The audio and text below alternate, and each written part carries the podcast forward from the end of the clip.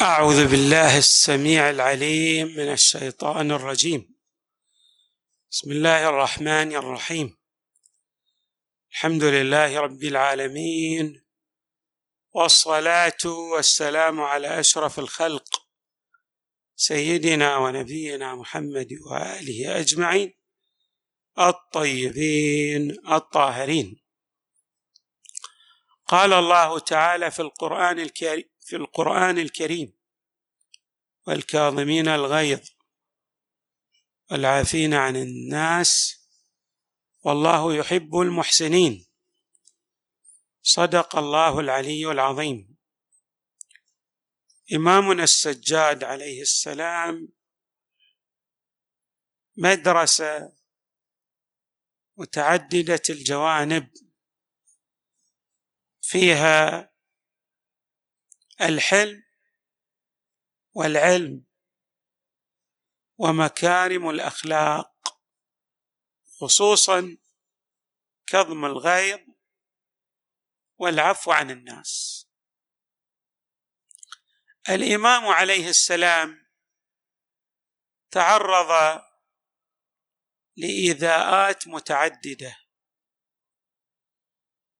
من بعض خصومه على نحو عام. ونحن نعلم أن الخصم دائما يسيء إلى خصمه. ومن بعض أقاربه بنحو خاص.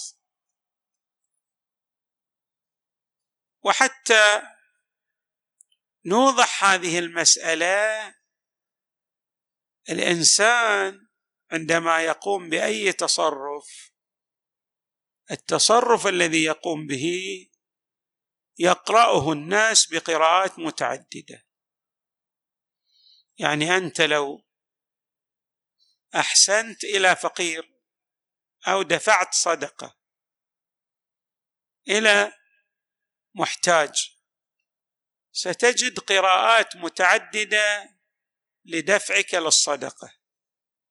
شخص يقول هذا يريد أن يطرد التهمة عن نفسه.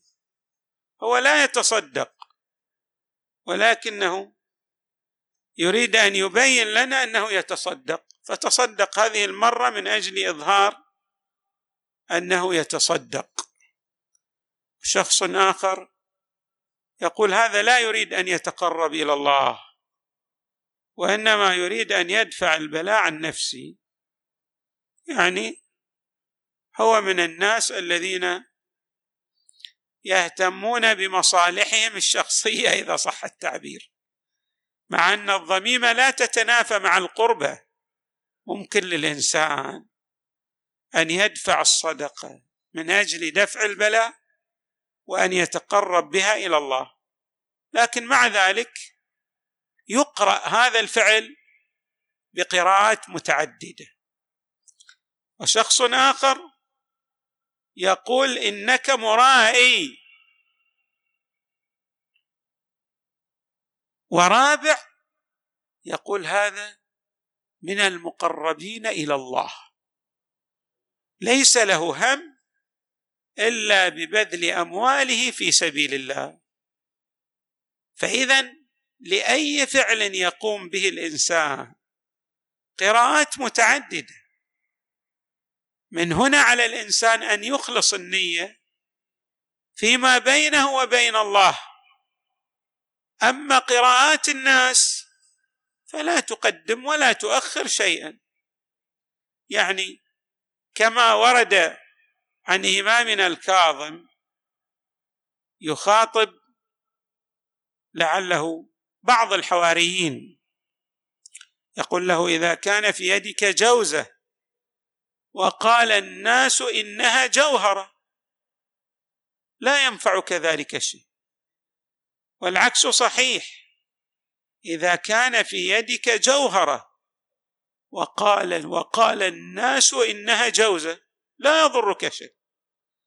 مسألة عليك أن تخلص النية فيما بينك وبين الله تعالى. أما قراءات الناس المتعددة لفعلك فلا ينبغي أن تؤثر على مسارك. مسارك هو أن ترضي الله تبارك وتعالى أن تتقرب إلى الله. أما ما يقوله الناس عنك وفيك فهذا لا يرفع من درجتك عند الله. ولا يخفض درجتك عند الله. كلا الأمرين على حد سواء. من هنا يتضح لنا لماذا بعض أقارب الإمام عليه السلام كان مثلا يسيء إلى الإمام لأنه يقرأ الإمام بقراءة غير صحيحة غير سوية. غير مستقيمة. نقرأ مثلا في رواية من الروايات. نعم. هذه الرواية تقول وقف على علي بن الحسين سلام الله عليه رجل فشتمه. والإمام لم يكلمه لم يرد عليه. فلما انصرف ذلك الرجل الذي شتم الإمام قال سلام الله عليه لجلسائه لقد سمعتم ما قال هذا الرجل وأنا أحب أن تبلغ معي إليه حتى تسمع مني ردي عليه. فقالوا نفعل يعني كأنهم جاءوا لنصرة الإمام في الرد على خصمه.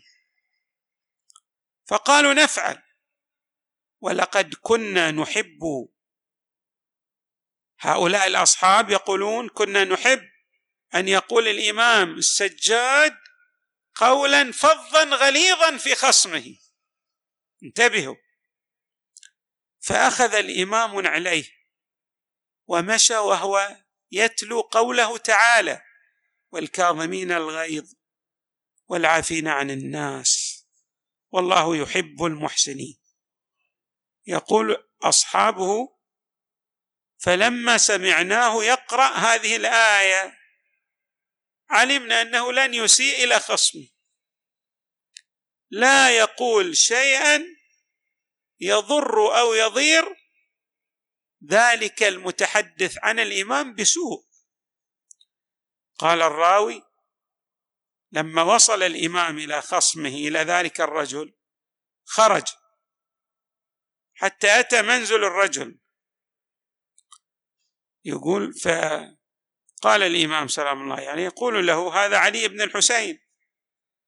قال فخرج إلينا ذلك الرجل متوثبا للشر وهو لا يشك إنه أنه إنما جاء الإمام ليرد عليه شره على بعض ما كان منه.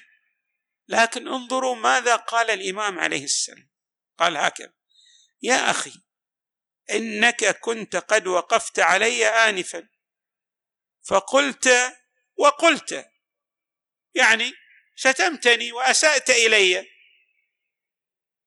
فإن كنت قلت ما في يعني إذا كان كلامك هذا صواب ينبئ عن حقيقتي. فأستغفر الله منه انسان بطبيعته مقصر. الامام هنا يعلمنا درسا أنه إذا أساء إليك أحد من الناس يمكن أن يكون فيك عيب من العيوب. فعليك أن تصلح نفسك. يعني لا تتأثر بادئ ذي بدء. مما يقال فيك بل عليك أن تلتفت إلى إصلاح عيوبك. فأستغفر الله منه. وإن كنت قلت ما ليس في يعني أنت أخطأت. فغفر الله لك. انظروا هذا الأدب الجم من لدن الإمام عليه السلام. فقبل الرجل ما بين عيني الإمام. وقال للإمام بل قلت فيك ما ليس فيك يعني أنا أخطأت في حقك وأنا أحق بهذا السوء منك. يعني هذه العيوب التي قلتها فيك هي ليست فيك وإنما هي في. انظروا يعني كان لكلام الإمام عليه السلام التأثير الكبير في تبديل شخصية ذلك الإنسان المسيء إلى شخصية سوية لأنه قدم إليه العلاج الناجع. ما قابله بالمثل وإنما قابله بماذا؟ اولا بكظم الغيظ وثانيا بالإحسان إليه. وثالثا علم الحواريين له كيف يتعاملون مع من يسيء إليهم. أيضا الإمام عليه السلام كان خارجا ذات يوم فخرج إليه رجل فسب الإمام عليه السلام. والآن إحنا إحنا حتى نحن يعني الآن في زماننا هذا قد تلقى شخصا في الشارع يشتمك أو يسبك لأنه يقرأك بقراءة خاطئة. حتى نحن الآن كطلبة علم نتعرض لذلك. يعني بعضهم يرسل إلينا في الجوال شتائم وسب وما إلى ذلك. يقرأك بقراءة غير صحيحة. وهذا لا يدل على أنه غير متدين. يدل على اشتباهه. فماذا ينبغي لك أن تتعامل وإياه؟ ينبغي لك أن تتعامل وإياه بالحسنى. حتى ترفع من مستواه حتى تصحح له تلك النظرة الخاطئة. الإمام هكذا كان يفعل. لقيه رجل فسبه فثارت إليه العبيد والموالي. الإمام تعرفون عند عبيد كان يربيهم ويحسن إليهم إليهم ويعتقهم في سبيل الله. فقال لهم الإمام سلام الله عليه مهلا كفوا. ثم أقبل إلى ذلك الرجل. فقال للذي سبه للذي شتمه ما ستر عنك من أمرنا أكثر. يعني لو فرضنا شوفوا الإمام ما قال له ما فينا عيب. قال له لو افترضنا لدينا بعض العيوب ترى عندنا بعض المحاسن التي لم تطلع عليها. انظروا إلى هذا هذه الطريقة الجميلة. ما قال له أنا ترى ما عندي عيوب. قال عندنا كثير من الأمور الحسنة الطيبة. ممكن أن تلتفت إلى الجانب الحسن في شخصيتي. يعني لا تركز على الجانب السيء. وهذا تعليم لمن يتعامل وإياك. لو نظر إليك بنظرة خاطئة أو نظر إليك بالنظرة السيئة الفت انتباه. ذلك الذي يسيء إليك إلى الجانب الإيجابي من شخصيتك. قل له ترى أنا أفعل الأمور الحسنة أساعد الناس مثلا أكظم الغيظ أعطي مثلا بعض المعوزين والمحتاجين أساعد بعض المرضى أبرز بعض الجوانب الإيجابية في شخصيتك. وقل لخصمك أو للمسيء إليك. قل لعل الله يغفر لي. بهذه الأعمال الطيبة يغفر لي. تلك الأمور السيئة التي تقول أنت إنها في. يعني أنا كما عندي جانب سيء عندي جانب حسن. والله تبارك وتعالى ماذا؟ قد يغفر لي ذلك الجانب السيء بالجانب الحسن. تعليم جميل جدا. يعلم الناس أن ينظروا إلى الجوانب الإيجابية في الشخصية. ولا يركزوا على الجانب السلبي في نظرتهم إلى غيرهم. قال الإمام ما ستر عنك من امرنا أكثر. ثم أردف الإمام عليه السلام قائلا ألك حاجة نعينك عليها؟ انت محتاج ممكن إحنا أيضا نساعد المحتاجين. نعم. الإمام ذلك الطرف المقابل للإمام الذي اساء إلى الإمام. لما رأى فعل الإمام الفعل الجميل طريقة المثلى في التعامل مع الغير حتى مع المخطئ استحيا الرجل. تأثر. تأثر من تعامل الإمام. الإمام ما لم يكتف بذلك فقط بل ألقى على خصمه السلام وأعطاه خميصة يعني ثوب أو هدية كانت عليه يعني لباس كان عليه. وأمر الإمام إلى خصمه بألف درهم. انظروا. شخص أساء إلى الإمام. أولا الإمام لفت انتباهه إلى الجوانب الإيجابية في شخصيته. ثانيا قال له يمكن أنك أنت بحاجة أيضا نسد هذه الحاجة. الأمر الثالث قدم له بعض الهدايا. خميصة يعني ثوب. وأيضا ماذا؟ ألف درهم أو لباس. وألف درهم. فذلك الرجل الذي كان يسيء إلى الإمام عليه السلام. قال أشهد أنك من أولاد الرسل. ماذا يراد من هذه العبارة؟ ما يراد فقط أنك من أولاد الرسل. يعني أنت سليل الأنبياء. الإمام أكيد سليل الأنبياء سلام الله يعني هو من أولاد إبراهيم وإسماعيل. إلى المصطفى صلى الله عليه وآله. لكن هذا ال... الذي أساء إليه يريد أن يقول بأنك تمثل الأخلاق والمكارم والنبل